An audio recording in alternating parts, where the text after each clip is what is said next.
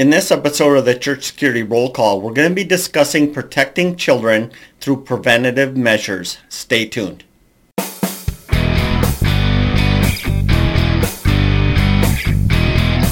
Hi, this is Chris with Sheepdog Church Security, and this is your Church Security Roll Call.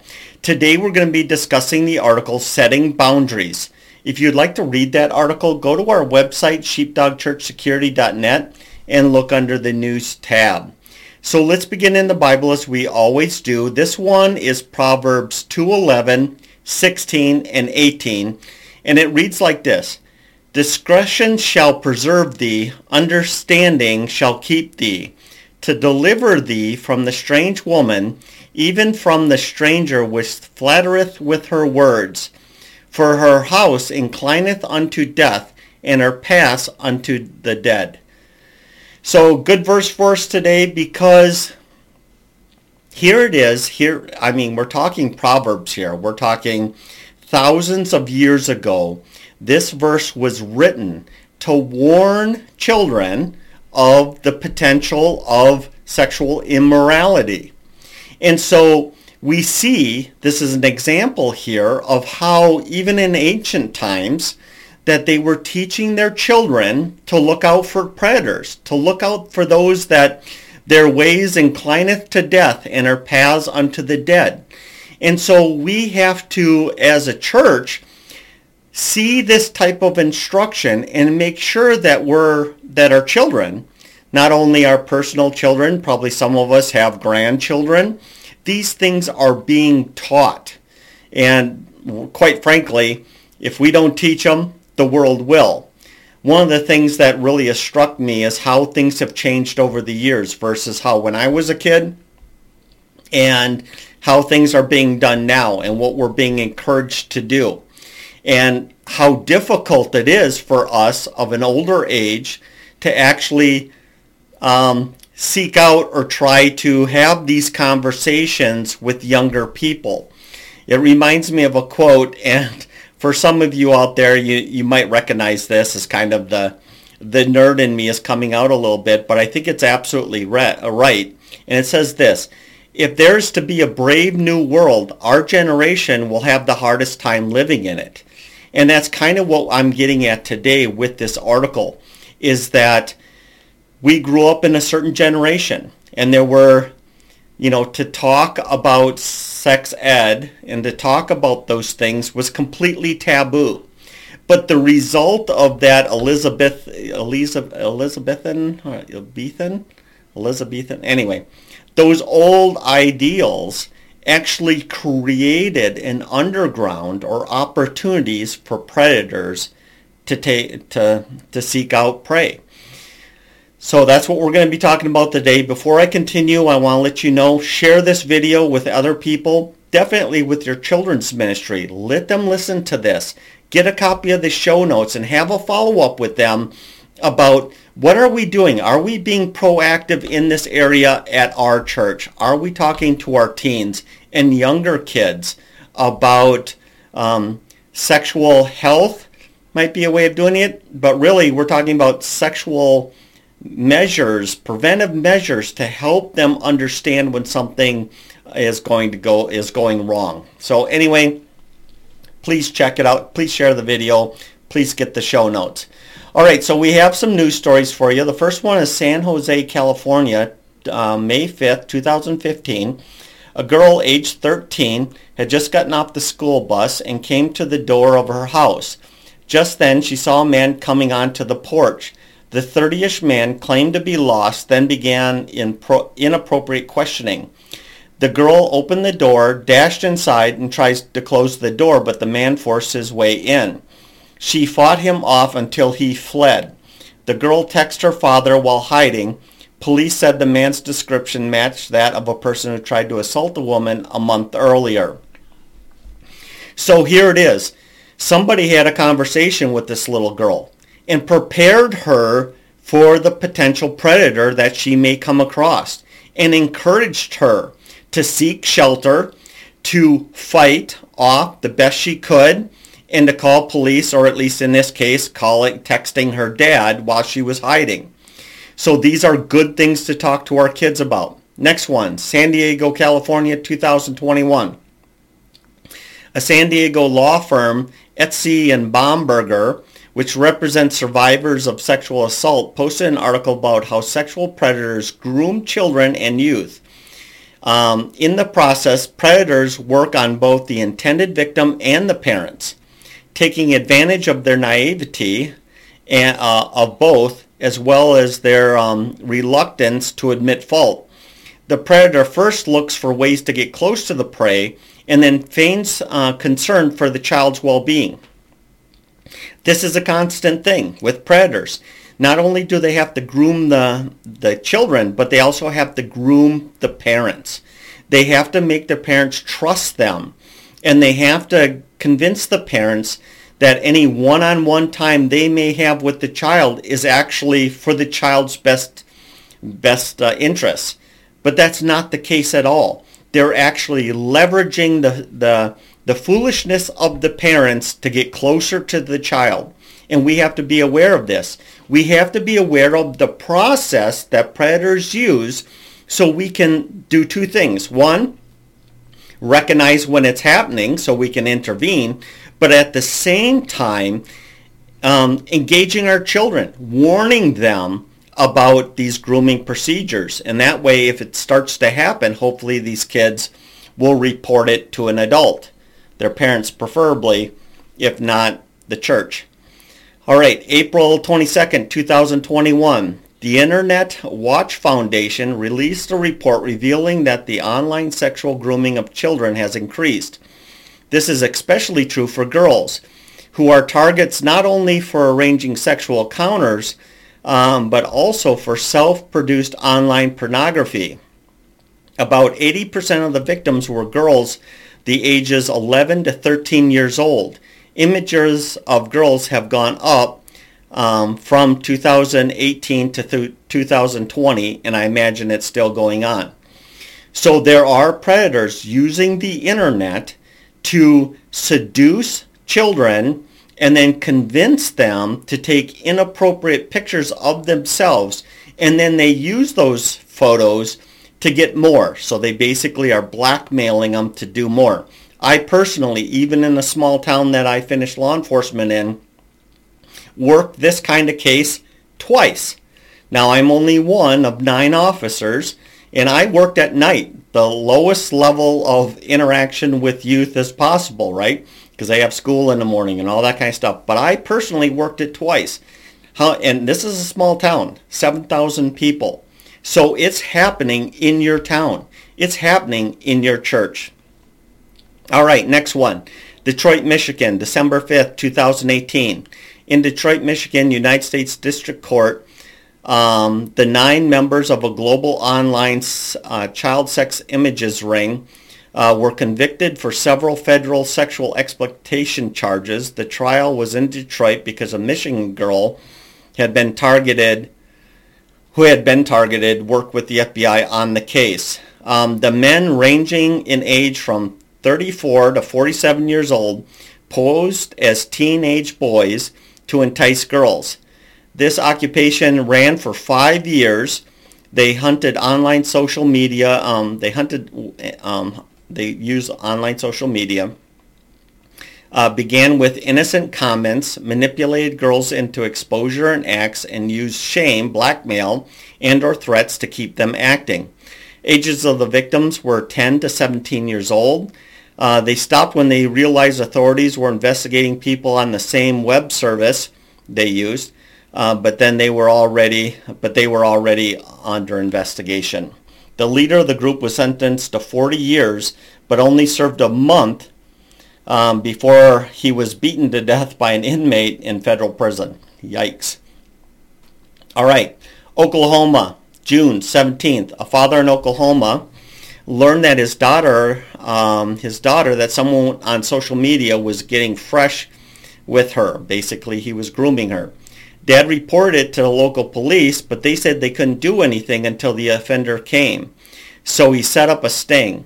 Using the daughter's phone, he made contact with the sexual solicitor who, posed, um, who proposed meeting with her somewhere. The dad agreed and gave him the address and directions to a large yard behind the house where he set up a tent. There the father and two other men waited while the, the, a grown woman was in the tent as a decoy. The hopeful offender came to the appointed time. It was 12:30 a.m., so in the middle of the night, and went into the tent. When he got there, the three men tackled him, bound him with zip ties, then the police came and took him into custody. So here's the thing with this online stuff. A lot of local departments don't yet know how to deal with these kind of things. They don't they don't have the expertise or the experience. The smaller the town, the more likely your your your investigators don't really know what to do. And unfortunately, in the absence of law enforcement um, stepping in and helping, there's a certain amount of vigilanteism that occurs. And um, that can be a bad thing. I mean, this could have turned into a deadly force situation. And it's just unfortunate that law enforcement agencies are still catching up. You know, I, I think about the process of things. You know, um, I think, you know, and I hate to say this, and some of it, it's going to upset some of you, is the public school system has been acting on this for some time, talking to kids about this. Now, there's a lot of things wrong with that. Um, and some misinformation is put out there. Some types of grooming start to occur, even from teachers. Um, it's it's really a, a dangerous situation, and really just brings me back to the the most important takeaway that we should be getting from that is that if the church does not take this role and there's biblical basis for it. I mean, I just read you a verse as, you know, from Proverbs that way before the New Testament is talking about educating people, educating children about the dangers that are out there. So if we don't do it, other people will. The world will. It'll be the public school system. It'll be their friends. Reminds me of a story, and I, and I don't know how appropriate this is, but um, let me start out by saying this. When I was a kid, um, sex ed basically included um, my mom had to sign a waiver for me to watch a, a 30 minute video or maybe an hour video in sixth grade about our developing bodies. And then in eighth grade, part one of the sections that we covered during that time was sex ed. And it was very limited. Other than that, my parents never talked to me about sex. The church never talked to me about sex. And um, of course, my friends had plenty of things to say about sex. I remember being extremely young. Here's the possibly inappropriate part here. Is my friend told me and a group of us that the way women get pregnant is by touching belly buttons. Right? So this is the sex ed we get in absence of the church and parents taking an active role. And we have to take an active role. We have to teach children where to draw the line. We need to talk to them age appropriately and in a Christian way. We need to talk to them about their changing bodies and and we need to talk to them about what's appropriate and what's not appropriate and letting them know, creating an atmosphere where that kid can come back to the parents and say, hey, somebody tried to do this to me and or did this to me. And then we have to listen to what that child says and then we need to take appropriate action. Because if we don't do that, there is so much damage that can happen to a child who gets their education and or abuse by somebody outside. And so for very young um, victims, this could be physically injurious because of the extreme difference in size and strength. Um, it includes things like the mind, the mental and emotional abuse of young children. It warps their view of sex, often leads to dysfunction in marital relationships. Um, many later become abusers themselves, so this is kind of a cycle that can occur. Um, those raised in churches, this brings spiritual and moral confusion because they're engaging with what they believe to be wrong. Um, if the perpetrator is an authority figure, it brings disrespect for the persons in that position, sometimes even authority itself. And so there's a real cost to all of this. And I think we instinctively know it. You know, I've talked to many of you online, you know, on the phone, stuff like that. And we talk about this type of situation. And the truth of the matter is, is when we talk about child abuse, when we talk about sexual abuse, what happens is the number of people that listen to the podcast, read the article, or anything to that effect, they they shut down. They won't watch the videos. I can see how many people actually read these things and listen to these things. And the numbers go way down. We're so uncomfortable with it. And we have to get beyond that somehow. And I, I don't have a magic wand to, to wave. I don't have any way to make that happen. It's really just comes down to us individually to say, hey, this is a real problem. You know, we've seen it in the Catholic Church. We've seen it in the Protestant Church. We've seen it in other religions. It's across the board. Predators are everywhere. And they're, tr- they're taking advantage of our unwillingness to discuss it. Our unwillingness to address this with our kids. Now I get that a lot of you are of a high, older age, right? So you're beyond what you can do for your kids. Uh, maybe you're at a point where you have grandkids. What kind of conversations are you having with your children about their children? What kind of conversations are you having with the pastor, the youth pastor, and other people to say, hey, this has to be something that we have to stop avoiding and start talking about. Now, I've spoken to some of you, and some of your youth pastors have really good programs, especially when they're dealing with teens. I mean, if you're not if they're not talking about sex with teens in a respectful, right way, then they're they're really missing the boat. They're really not doing what they should be doing because once again, like I said, this is a reality of kids of a certain age and if we're not addressing it, their friends are. The internet is. You know, Hollywood is. And so we have to step in there. So basically, we like the Dru um, Sjodin website. Um, going there, there's all kinds of information. One of the sections they, that they have is how to prevent it. And it basically has four steps that are quite expansive that you can read. It's about educating yourself.